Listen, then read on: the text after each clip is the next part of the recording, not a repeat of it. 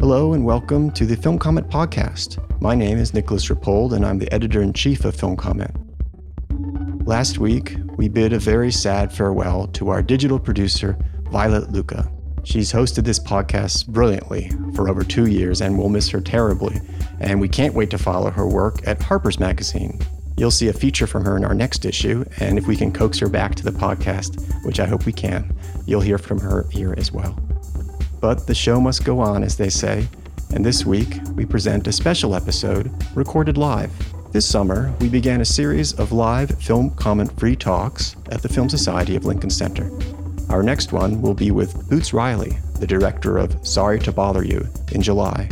But first, for the release of Hereditary, the new horror sensation, we invited director Ari Aster for a chat. The talk was moderated by Film Society editorial director Michael Koresky, who also wrote about the movie for the current issue of Film Comment. Without further ado, let's join Michael and Ari Aster.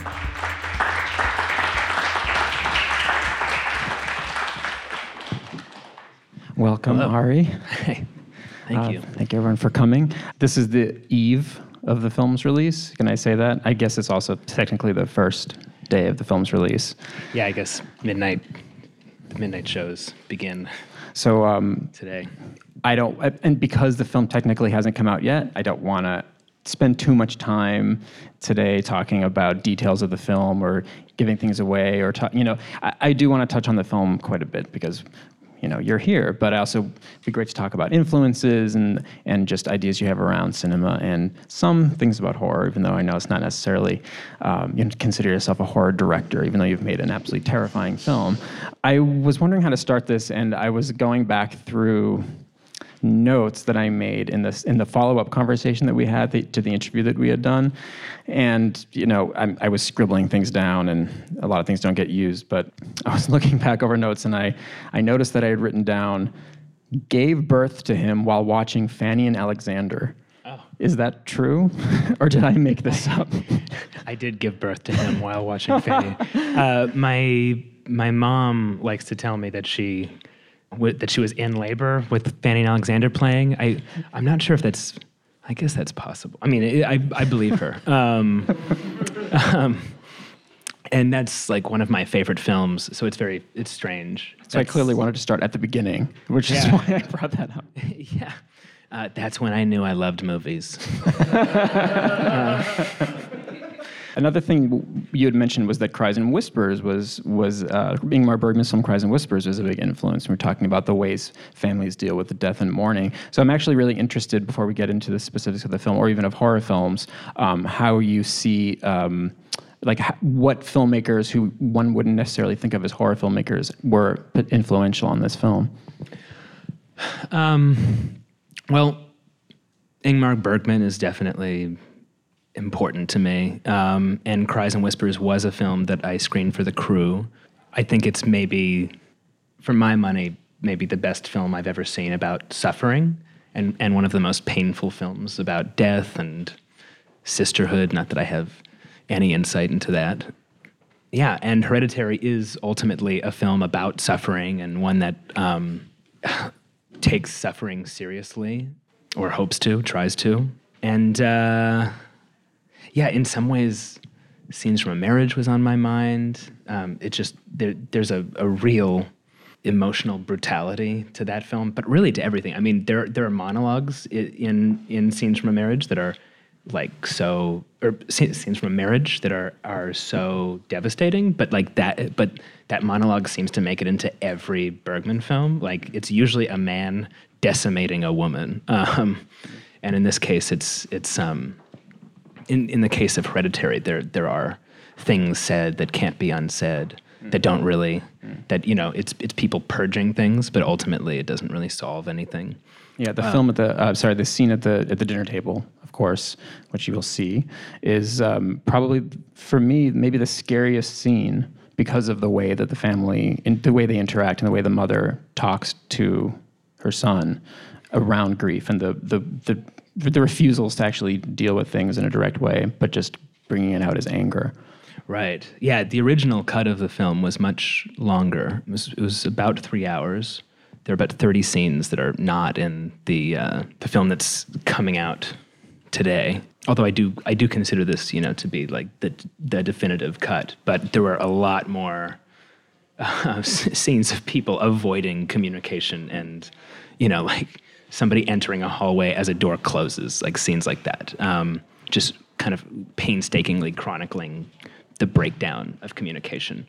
Um, but then the original script and I, I, guess the assembly cut had well the the dinner scene was actually a, a, a, a three scene sequence that began at the dinner table and then um, continues in in the bedroom with Annie and Steve arguing and then continues into Peter's bedroom where Steve comes to console Peter. And we it, it, it really just it, we we found that it was m- much more powerful to just to just end on that dinner scene and then have the things that are said there like just hang in the air. And I, mean the stuff that happens at the end of the film serves as sort of a payoff for like what isn't resolved there there's something sort of radical even in the cut that's out about the film because it's it's a domestic drama. It's a family drama. It's all about family and the horrors of family.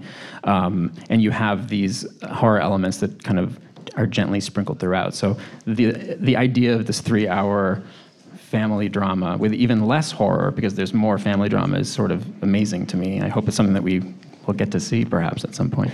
Yeah, I like to say, you know, one day you might be able to see just how boring this movie can, can actually be. Yeah, it's funny because um, God, I, I'm going to repeat something I've been saying a lot lately. Um, I've, I've, I, was I was telling you earlier that I've like, I've, I've reached new levels of self-loathing just hearing myself say the same thing over and over again. But the way I was, I was pitching the film when I was first taking it around was as a family tra- tragedy that warps into a nightmare. And I, you know, I, I really wanted it to be a slow build that like slowly, slowly, slowly ramps up and ultimately the movie tells you what it wants in the edit and either you listen to that or you don't to your peril and it took me a while to give in and, and you know prioritize pacing over uh, you know preciousness and, and you know loving this shot and not wanting to let it go or you know or feeling that like you know knowing this helps this later but ultimately hurts hurts pacing and hurts rhythm and and so now the ramp up is much more accelerated, and everything we did lose was ultimately in, in the service of character development. And so all the horror stuff is, is there, none of that left, because it was all kind of essential to the story. Mm. But it's funny because things that really felt necessary in the script suddenly feel tacked on in a cut when, when you have actors imbuing these things into, you know, into their performance. And, mm-hmm. Yeah, I don't know. Um, another uh, one of the things that you had talked about with me earlier, also, uh, and it was in relation to Bergman saying "Cries and Whispers," but in many other films, was what scares you the most in terms of um, film style is artifice. And this I, this was really interesting to me um, that there are filmmakers who, because everything is so super mannered and styled in a certain way, that from an early age you had a very visceral, almost horror response to it, even though they're not horror films. Yeah, well, I think it began with me just being really upset by kitsch. Um, like as a kid, like The Wiz just horrified me. Uh, oh, The Wiz is really scary. The Wiz is uh, just a nightmare. Um, in fact, The Wiz is still. It, it's very hard to scare me. I'm not. I'm not going to watch The Wiz. Um, and, re- and Return to Oz. Did anybody see the re- Return to Oz? Ugh. That was traumatic. Yeah, it's. Uh, ugh. I mean, the, it opens with Dorothy getting electroshock treatment.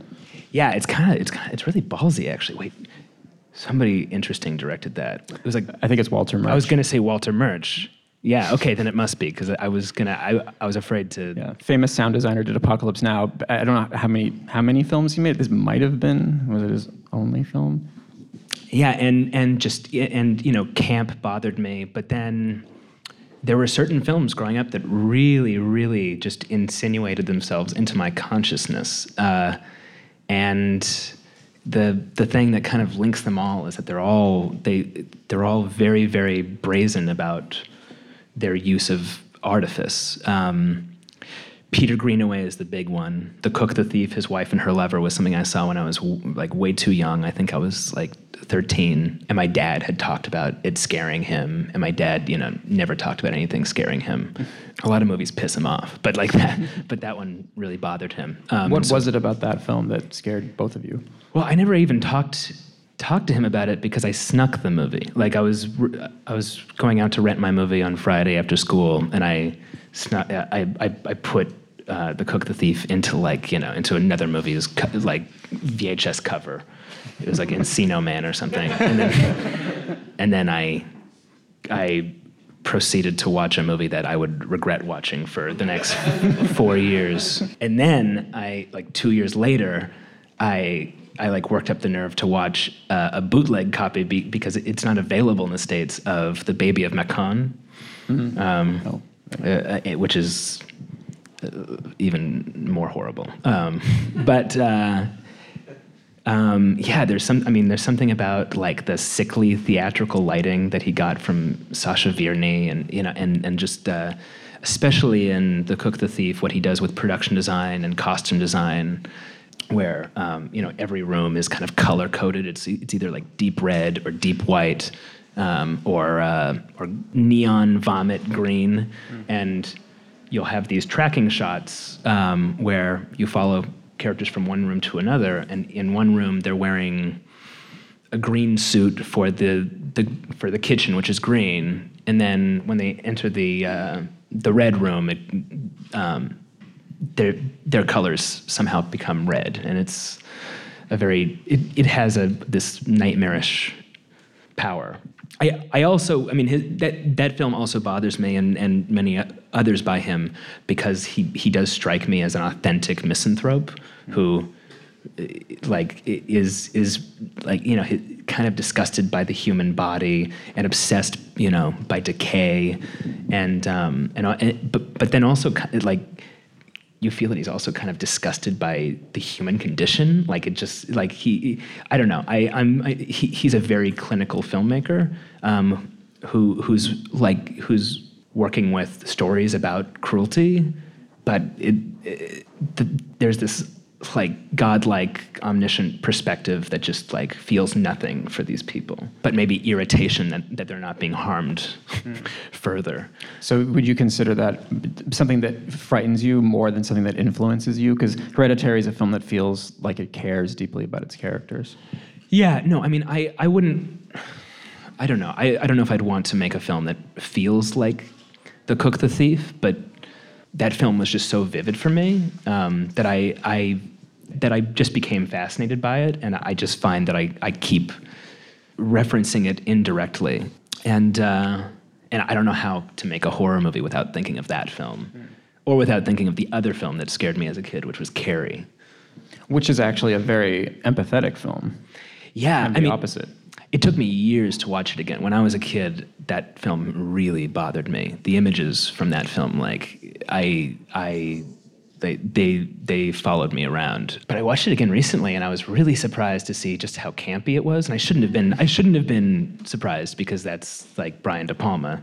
Yeah, it's like this deeply sorrowful um, and deeply campy horror comedy. I don't know. It's yeah, th- that's an amazing film. Yeah, I mean, I remember uh, growing up, uh, I watched Carrie a lot, but I always wanted to turn the video off bef- before the pig's blood dropped. Yeah. Which is kind of a strange thing because you're waiting for this catharsis the whole film, but then when the film delivers it, it's kind of like the wrong catharsis. Right. Well, because yeah, I mean, he he takes such care to make sure that we are uh, in total sympathy with her. Um, she is such a sympathetic character, and but she's also an irritating character because she she's such a victim, and we just want her to fucking like do something, and then she does it, and it's it it like it's it's a betrayal. Yeah. Uh, Hereditary seem it's similar in a way. I mean, you you kind of draw people in, ask for the ask for the audience's sympathy, and then you betray them. I think. Yeah. No. No. I mean, I yeah the yeah the ending is pretty apocalyptic in in Hereditary. Um, things do not work out for anybody. actually, that's not true. Um, I don't want to. Nobody in here has seen the film, it seems. So I'm not going to say anything, but I will say that it is a success story in in some ways. I so agree with that. It's a happy ending for somebody. actually, for multiple people. It depends on what plane we're talking about, what plane of awareness. yeah. But yes, you're totally right. Okay, to move on from that, because I know that I'll say something really spoilery if I keep talking about that. Um, I was really fascinated also to learn that you are a huge Mike Leigh fan, yeah. which I which I suppose does kind of tie back into the idea of the film as uh, like a family drama or a film about uh, people and how they interact. And um, I remember you had talked about another year being something that sort of profoundly moved and disturbed you. Oh yeah, another year is really amazing. Uh, yeah, that sneaks up on you because you think you're watching a movie about a happy couple with a happy son and a sad friend, but then it turns out that you're watching a movie about like a doomed woman who's responsible for her own like unhappiness. It's it, yeah, that's an amazing film. Um, Mike Leigh, yeah, I mean, Mike Leigh is just an inspiration to me. He's, I mean, I don't know how he even could be an influence, given that like nobody can work the way that he does. I mean, any insight I have is is from what I've read, but you know, he works for six months, right, with actors, like the best actors in England, which I guess means the best actors in the world, right? And and he does these like very elaborate improvisations um, and builds these histories and and. Uh, these dynamics between these people um, that become incredibly lived in because in fact they are. And then he goes off and writes a script and then he makes a film and it's a masterpiece almost every time around. And even when he was working only for the bbc and making tv movies they are like better than anything. And people never really talk i mean it, he, people get so caught up in how vividly realized his like character work is that that they often forget to just talk about him as a craftsman. And he's just a fucking great filmmaker. Um, his work with dick pope is like amazing. And i yeah from the production design to the music in his films like yeah he's yeah he's really exciting to me. Um, yeah. I mean, well, I mean, one of the reasons I, I, bring it up is because I am interested in your work with the actors in the film, especially for um, a debut feature. It's extremely impressive, and I'm sure that most people here, even if you haven't seen the film, have been hearing about all the talk that Toni Collette's been getting. Um, much deserved. Not just her, Alex Wolff is amazing in the film. There's a, lot of great performances, um, but they're very emotionally raw performances. Uh, how did you work with these amazing actors on your first film? Like, how did you get to that place with them? I mean, it's all really in the script. So I, I really feel like the work I did there was in the writing. And then I cast the film and and uh, I ha- luckily had you know very intelligent actors who knew what was required and they came equipped. And you know I'm I'm somebody who I compose a shot list before I really talk to anybody in the crew because I, I just I need to see the movie in my head before I can really talk about what's needed. Um, and then I'll I'll sit down with my cinematographer, P- um, Pavel Pogorzelski, who I've been working with since uh, I went to AFI, and uh, and my production designer Grace Yun, who's wonderful. And I'll take them through the shot list, shot by shot, and that's a process that took about three weeks, five hours a day. Um, and then we all have the movie in our head. And then we're we're and so we're all working towards that. And, and then we have a dialogue about that movie that you know and and and the you know the shot list gets better and everything gets better. And but part of that is you know the blocking is kind of worked out then. So in that way i you know i i i've blocked the movie out. And that can be somewhat constraining to the actor. Or at least i think it's it's it's constraining if you've done it uh, if you've if you've done it poorly, and sometimes you find out you have. Um, but um, but you try to.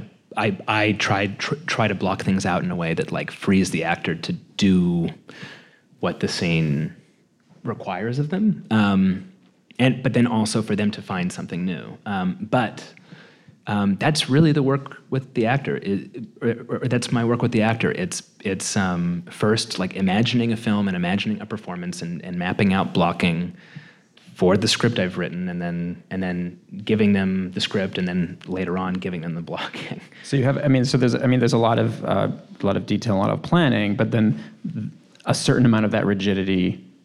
It sounds like, from what you're saying, sort of has to go away once the actors are in the space. It's not like, you know, as an extreme example, like stories about the way Terence Davies works on set, right? Where he's had some, he works in a very particular way. Everything, everything has to be the exact shot that he has had in his head from the beginning, and some actors find it very constraining. And we've talked about Terence Davies, and I, I love Terence Davies, but you feel that. I mean, his his films are, um, you know, he works with tableaus, and and um, and that's part of the beauty of his work. Um, they're they're very singular films, um, especially Distant Voices, Still Lives, and, and Long Day Closes.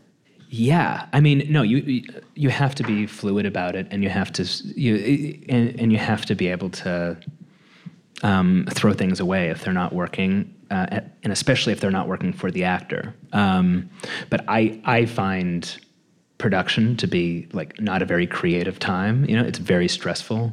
Um, there were days where we where we had to get shoot 10, 12 scenes a day. And, um, and so you're just racing. Um, and, and when you're racing like that, I find that I am just leaning sometimes blindly on my plans yeah. And did I mean did you feel the same way from your early shorts? I I, I wonder um, if if anyone in the room, if you haven't seen Hereditary, perhaps you've seen any of his early shorts, because I strongly recommend his first film, The Strange Thing About the Johnsons, um, and I don't think I want to tell you what happens in it if you haven't seen it, but it's one of those. Um, genuine jaw droppers and i don't think that there are that many of those that's it's a term that people use. I really made my jaw drop. But this actually will make your jaw drop. You're like, this can't be what I'm watching. Um, so, but but even from that early film, there was there was a very distinct style to it in in the way you were working with actors. I don't necessarily see it as the same as Hereditary, but the way that you're placing people in front of the camera, the way you're dealing with compositions. Well, I mean that that is, and a lot of my shorts are are are movie movies, right? Like that is very much a tongue-in-cheek like update on the Sirkian melodrama, um, or like a perversion of the Sirkian melodrama. But uh, but I mean, even if you look at what Sirk was doing then, like it was very subversive.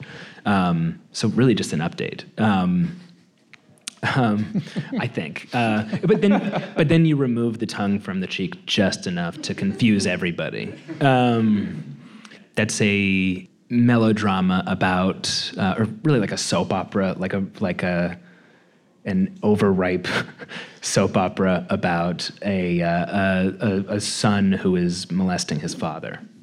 Um, well, there you go. I wasn't going to give it away, but it was, it was, it's, it was, I made it in a different climate. Um, uh, what did difference eight years make? yeah. Um, well, so I was thinking more about a Strange Thing about the Johnsons and your short, uh, Munchausen, or Munchausen, depends on who's saying it, I guess. Right. Which are both movies about um, control and families, and like how families keep up appearances and how they feel they need to kind of control their environments. And Hereditary has so much of that as well. I'm wondering, with this through line that I've seen threaded through your films about family, do you do you see this as like a grand theme that you that you're exploring as a filmmaker? In some way those films those shorts are i mean they're pretty academic and they're kind of like about like you know idealized american depictions of families. Like munchausen has a lot of like norman rockwell americana about it. You know it's also it's also like it, it's it, it's it's meant to look like a live action disney movie but but then like the content like darkens into something else but the aesthetics like don't bother acknowledging that and so i i wanted this to be less academic in that sense. Um, you know, I want I want Hereditary to be in in that way. I think Hereditary actually like owes a greater debt to the uh, the melodrama than um, than to the horror film, but but but even maybe more than more than uh, um, the Johnsons does because I think it aims to be well. First, it does aim to be an unabashed horror movie, and I hope it I, I hope it's a really good horror movie. But I but it it also it is um, kind of in that melodramatic tradition of you know it, it, it, it's about people going through extreme emotions and the film kind of aims to be as big as those emotions it kind of it, you know it, it it's expressionistic in the same way that like I, I that i think you know my favorite melodramas are in that the form really strives to like match the content and so you know the idea with hereditary was to make a film that like functioned first as a, a family drama about people going through very horrible things and trying to navigate their way through grief and loss, but then not being able to, and the movie ends up kind of collapsing under the weight of everything they're trying and failing to carry. I don't know. Um, it, it, strikes me hearing what you're saying about um, camp and artifice and those things having skewed you growing up. That strange thing about the Johnsons and Munchausen actually are that they achieve that, and um, but Hereditary has a slightly more realist um, tone to it. Like you, you'd say that there, there are there's a certain amount of melodrama to it, but actually, while you're watching it, um, there's no distance as a viewer. you you become quite involved in these people's lives. So when these terrible things happen, it hits you on a very gut level. Were you co- kind of consciously moving away from that camp aesthetic that you had more in your shorts? Yeah, I was. I, I didn't want this to feel like a movie movie. you know, I, I, I, I didn't want this to be it's funny because I didn't, but then at the same time, the film is like packed with horror conventions and tropes and like cliches. And I feel like that's part of the joy of working in genre is that like the task is always to breathe new life into a dead horse because the formula is like it's set. And if you're going to deviate from the formula so much that you're that that, that you're avoiding cliches at all costs, like it, it kind of ceases to be a genre film somehow. And so, but anyway, to answer your question, I did I did want the film to be grounded in I guess our reality as opposed to a movie reality. But at the same time, you know, we we we built um, the entire house on a stage, um, so everything interior in the Graham house was built from scratch. Um, and one reason we did that, beyond the fact that we wanted to remove walls and we needed and we wanted to you know create spaces that would accommodate a dolly and a lot of camera movement was that we were going for this dollhouse aesthetic. Um, and we did want to kind of dwarf this family and their environment at different times. And, and it, was, it, it was important to me that, that, the, that the house begin as a home, albeit like a, a, a fraught one, you know, that was already troubled from the beginning, but then gradually become increasingly unhome-like and um, uh, you had also said that the way that the, the method around building the literal dollhouses in the film sort of had a lot to do with how the larger built uh, set was built, which I found really interesting. Yeah, it became a logistical nightmare, and we we knew it would, but we didn't. But I don't know. It it we we we learned like a lot of obvious lessons that just weren't obvious to us, um, because we, you know, we were building uh, well, first, before we were building anything, we were, you know, designing this house to be built in Park City on a on a soundstage. But then we also had a miniaturist, Steve Newburn, who also did the prosthetics for the film in Toronto, who was waiting for our designs so that he could start replicating them. And so what that, you know, so that means that he's not just waiting for you know like what are the dimensions of, of the space you know like what what what are, are, are the dimensions of the rooms and you know what what what uh, you know what what's this like frame that I'm building? But what what kind you know what what what does the wood paneling look like? What is the wallpaper? What are the drapes over the windows? Like are there plants in any of these rooms? Like what what are those plants? Um, and and then like are, what what are they potted in, right? Um, and like, um, what what uh, what's the blanket on the bed, you know, et cetera. Um, and like, are there posters on the wall? If you know, if so, get those rights now. You know, um, so you know, we made sure that we got him the uh, you know the dimensions and everything right away. And it's like, well, that's we can do that you know in a weekend. Like we need we need the dressing. Um, so we ended up having to settle on the dressing of the house like month, like a, cou- a couple months in advance of of shooting these things. Um, and uh, and so it it, it it it was so tight and so hectic that we actually had the miniatures coming in like the day that we were shooting them, and we had pushed all of that material to the very end of the shoot.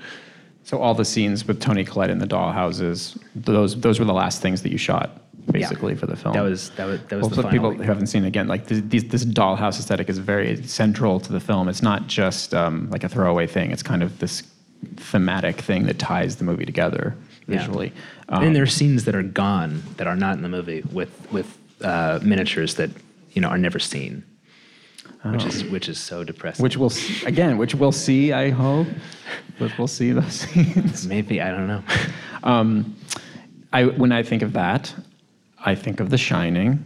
I can't help. Obviously, um, I, I, I do believe that The Shining, and I'm sure I'm not the only one who thinks this, is probably the most aesthetically influential film of the last 40 years. I don't even think just horror film, probably any American film. Um, I think that's just come to pass, and that happens with movies that are roundly rejected when they first came out. Right? It was just so radical. People hated The Shining when it came out. It was just too radical, and now every movie People wants to hated be Night of the Hunter when when that first came out. People and hate- Peeping Tom. and Vertigo. Yeah, Um, Vertigo was disappointing. just didn't follow that movie. Um, but yeah, uh, it just has such an upsetting ending. So it's the same woman?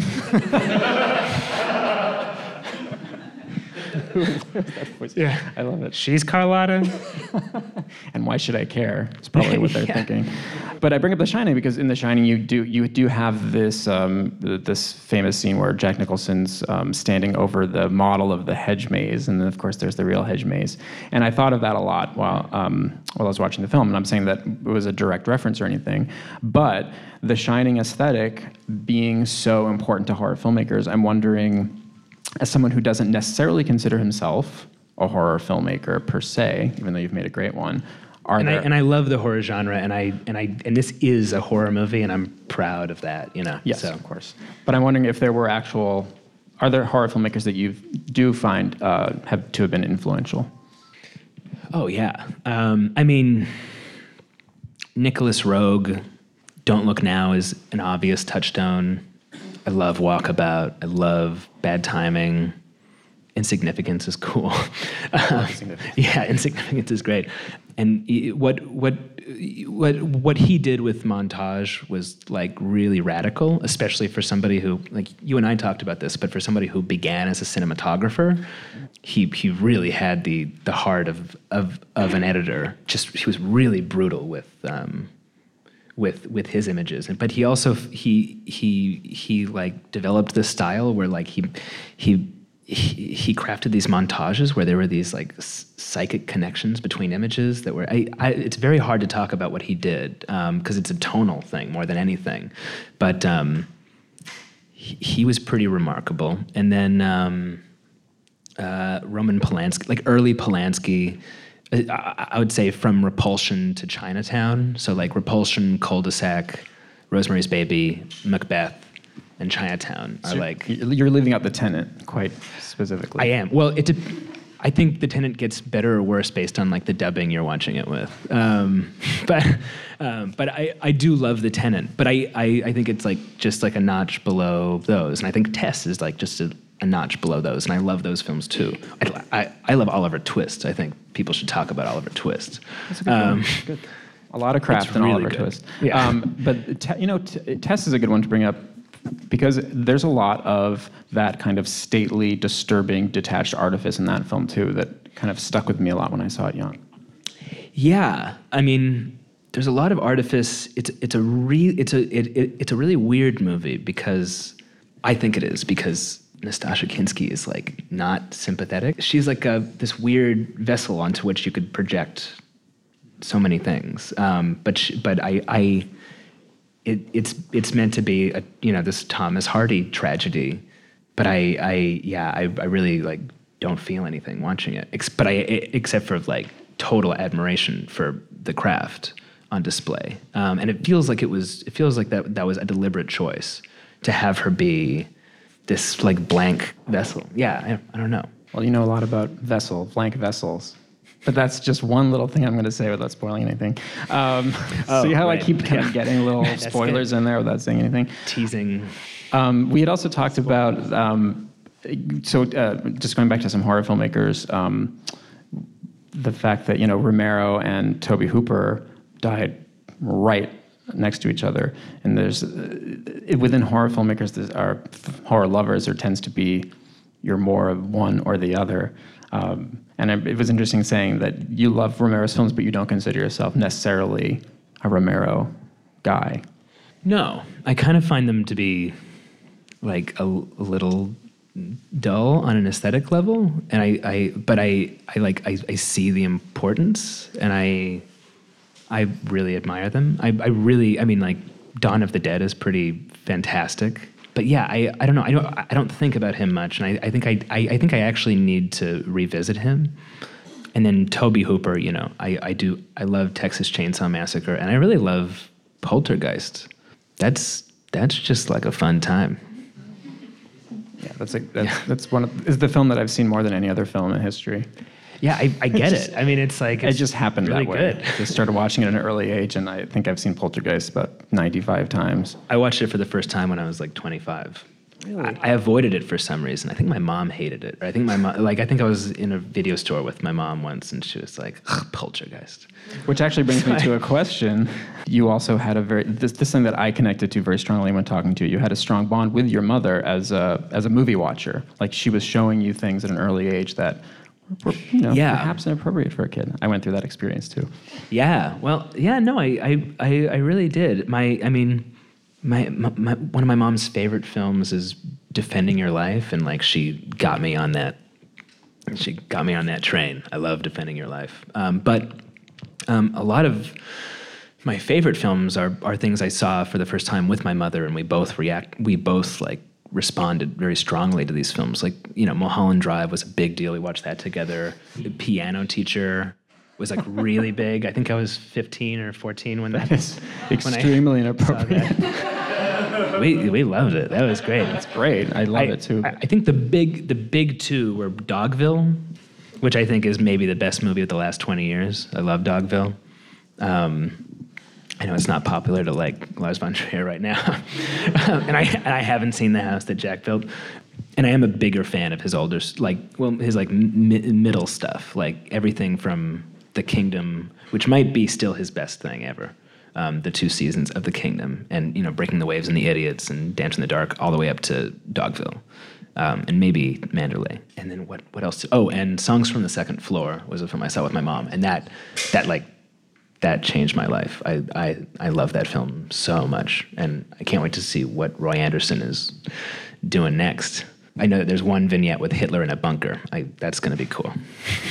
from from Roy Andersson, that's going to be exciting, and it, it- and you know with with Sweden's history, you know. Roy Andersson is somebody who I think also, like, with, with in terms of art cinema of the past 15 years, say, has had an incredible influence on almost all filmmakers without those film without people knowing that he's that influential. Like, I would say you could talk to most people and they won't know who Roy Andersson is, but I think that what he's done in cinema has just like filtered its way down into almost everybody's work. Yeah, I mean, yeah, he's he's almost like a parody of an obsessive perfectionist. You know, his films like take several years to make because I mean they are. Anybody who's seen them knows that they're like uh, uh, basically a series of of like one shot vignettes, but he builds a set around where the camera will be, um, and it's it's always beautifully composed. Every shot is like just this in, this immaculate painting, and he's also what he's doing with like with matte paintings. Sometimes like these sets seem to like just you know extend to the vanishing point. It I don't know. In some ways, he makes me think of Powell and Pressburger, and just like you know, he's he's bringing back that you know that that that that um, the meticulousness um, of in you know of in in production design that I you know that I I, I want more of. Um, well, I'm, I, I would say, big, considering the amazing accomplishment of, of this film and all these influences and people that you admire, I'm very excited to see what you're going to do next. Um, is there anything that you can divulge about your next project?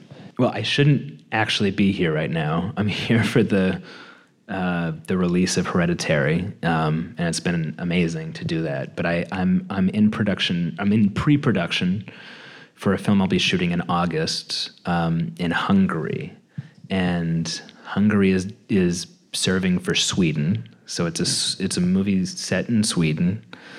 Um, and I what can I say? It, it's a it's like it's it's an apocalyptic breakup movie.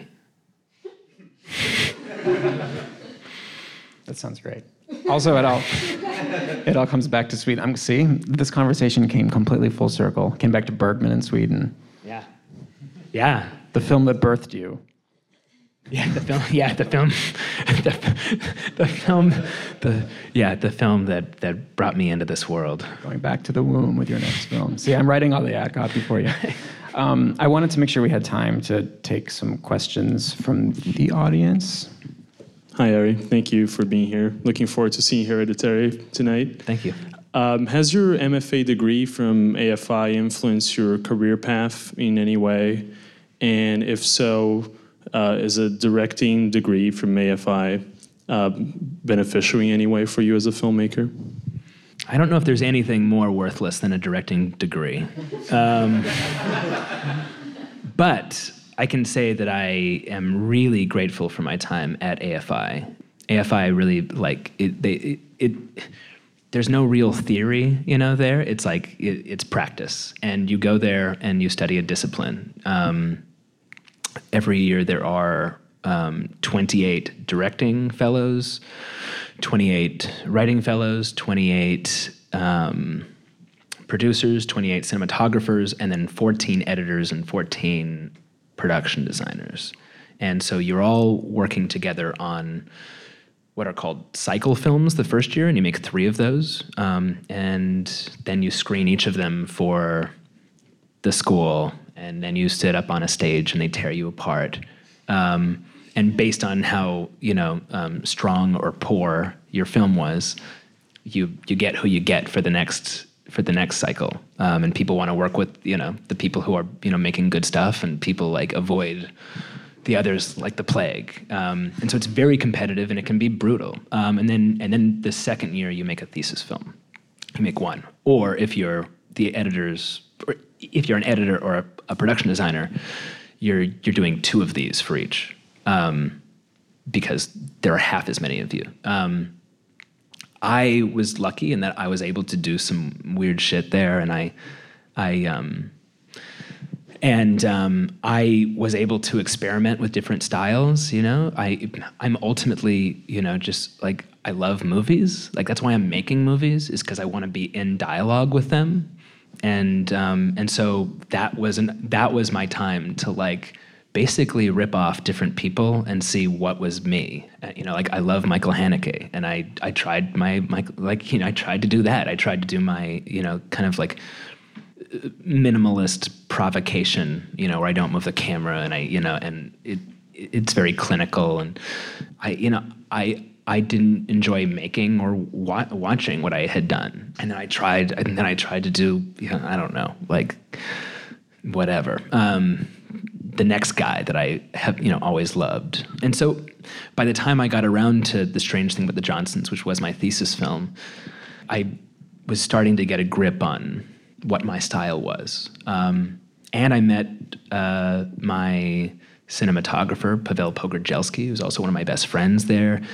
You know, I, I, I, I, I met a producing friend named Alejandro De Leon, who, you know, who I work with a lot, you know, um, and uh, I, yeah, I just met a lot of people that I'll, I'll be working with for a lot of for a long time, and um, uh, it, it, was a great experience.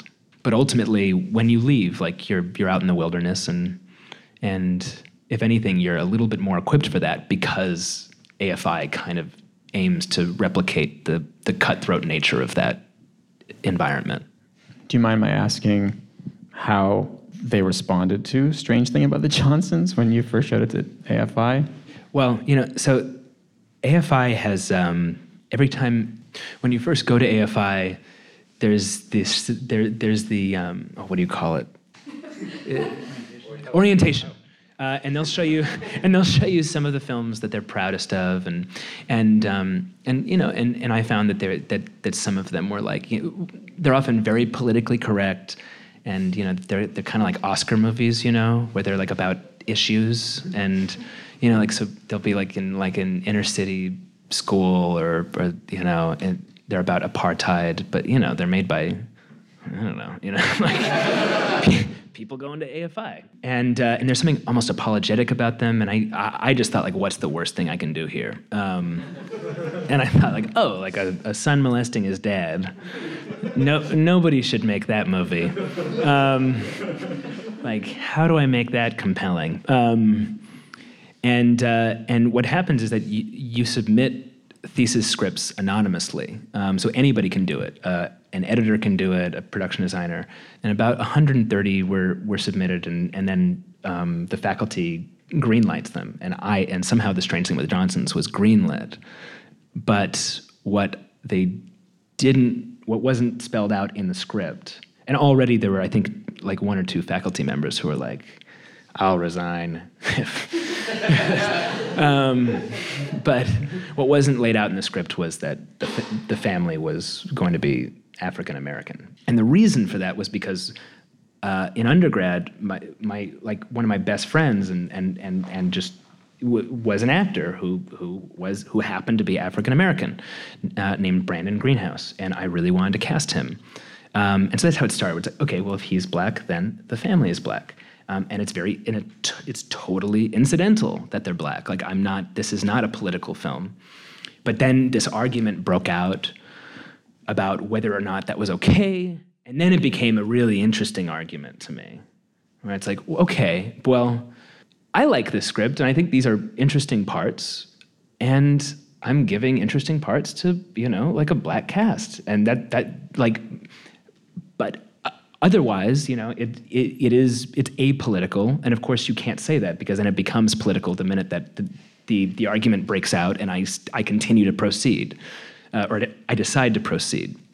Um, but it, it became an interesting argument, and and and it just it also just felt right. It just felt right for the film. Um, but ultimately, the the race of the family was incidental, and we, that film had a dollhouse aesthetic too. I mean, it, it it it's really like rooted in a reality that is f- so far away from this one, but yeah, I don't know. Uh, so it ultimately the answer is the I think AFI is actually proud of that film, and it it um, I I've heard that they show it to incoming um, fellows uh, as like as an example of like you know, look look at what you can do here like we don't we don't care. Uh, well, it made its yeah. way around the festivals. It played the New York Film Festival. It did. I, and that was a big deal for me. Mm-hmm. And then not long after that, it was leaked online in like the worst possible way. But yeah, and now it has a very interesting life online. times you live in. Um, any other questions? So I'm very interested in this film, but I'm not a horror person. I actually actively stay away from horror, and I sort of break those rules sometimes for films like The Witch because I wanted to see the Puritan kind of worldview manifest, and I br- broke that rule for Get Out. It sounds like a lot has to do with family, and, and in in your and I wonder if you and you haven't really talked much about that. I mean, I wonder whether the kind of your your and both the way you've talked about the dysfunction, this film is about that, but at the same time, your parents are seem very profound influences. I wonder if you can talk a bit about how your thoughts around some of these questions. So, when I first like endeavored to write a horror movie, because I, you know, I, I kind of avoided it for a while as well. I, you know, I, I had to ask myself, well, okay, so like, what are my fears? What am I afraid of? And you know, when I think back on my you know my my worst nightmares like the nightmares that affected me the most deeply. You know like those nightmares that once you have them you have them again because then you can't get it out. They're they're usually around somebody in my family dying or somebody in my family changing or becoming like a double of themselves um, somebody i don't recognize or they're around me inadvertently or maybe even deliberately doing something that um, that harms somebody else that's close to me, and then I have to live with the guilt of that.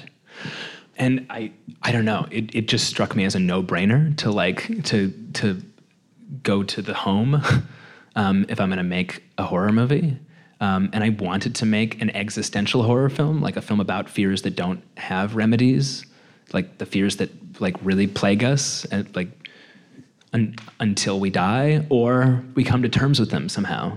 I haven't, um, and so that's where this film really comes from. And you know, the beautiful thing about genre filmmaking is that you can take personal material or you know. Uh, bleaker material, um, like really something that's very difficult. Um, and you put it through this filter, and out comes this work of invention. And you know what makes it a genre film is is really just that you had to find the catharsis in that story, um, which is fun and it and, and can be therapeutic. I think we would have time for just one more question. So there was a recent interview with Toni Collette where she said that you're the most prepared director she's ever worked with. And so I know you talked about making a shot list, and I was wondering if you could speak a little bit more to your, your pre-production process. Well, I mean, the shot list is really the key because in order to make the shot list, you you have to map out the blocking, and you're mapping out what your what what's in the frame, right? So you're you're mapping out the mise en scène. Um, when you're building your most important location on a stage, that's very helpful, like from an economic perspective, because we know, okay, we're going to be seeing this wall, um, but we're kind of neglecting this wall, and we'll see it, may, you know, may, maybe a couple times, but we don't have to spend money there oh, okay, yeah, let's see. We're going to be in this room. Are we going to be seeing the ceiling? No, let's not build a ceiling. So one that just that just helps because we we had a limited budget here. I had you know amazing resources for a first film, and I am incredibly fortunate. But still, this is a small a, a small film, relatively speaking. And so so that way you can you know kind of get the most out of your budget. But I don't know. I'm just I, I'm very neurotic and I'm obsessed with like worst case scenarios. That's how I end up writing stuff like this. Um, it's usually just so I can like give myself a break and inflict horrible things on like fictional characters as opposed to like project like projected future selves, you know. But I just, you know, it's fucking terrifying to show up on, on a set with a bunch of people waiting to be told what to do. And I, I so I over prepare. And then I find that I'm that you know you can never really over prepare. You're always a little bit under prepared. So I don't know. Uh, it the for me the shot list is the key because it just allows us to talk in a much more specific way. We're not talking about the script or the movie. We're talking about like a movie that we all share and have in our heads, and we're all pursuing the same thing. And just you know, just to speak to that preparedness, the film when you see it has such a precision. There's there's such a precision of composition in it that is striking right from the very very first frame. So don't go in late. Um, but also and this is just the, this is the last thing I'll say that what I think is particularly amazing is that that precision is um, working with and sometimes against an extremely erratic, frightening family story or horror story, where in terms of the script, anything could happen at any time, and things happen that you could never possibly see coming, and they just sideline you the way they do the characters, but you're always composing things in this very um, frighteningly um, detailed way. So that's just my way of congratulating you. And um, thank you very much for being here. This was a great conversation. And thank you, everybody else. For being Thank you. Thanks a lot. You've been listening to the Film Comment Podcast. You can subscribe to this podcast on iTunes, Google Play, or Stitcher. Film Comment is a bi monthly magazine published by the Film Society of Lincoln Center. Since 1962, Film Comment has featured in depth reviews, critical analysis, and feature coverage of mainstream art house and avant garde filmmaking from around the world. Visit us online at filmcomment.com to purchase a print or digital subscription, or check out our app, available on Android, iOS, or Kindle.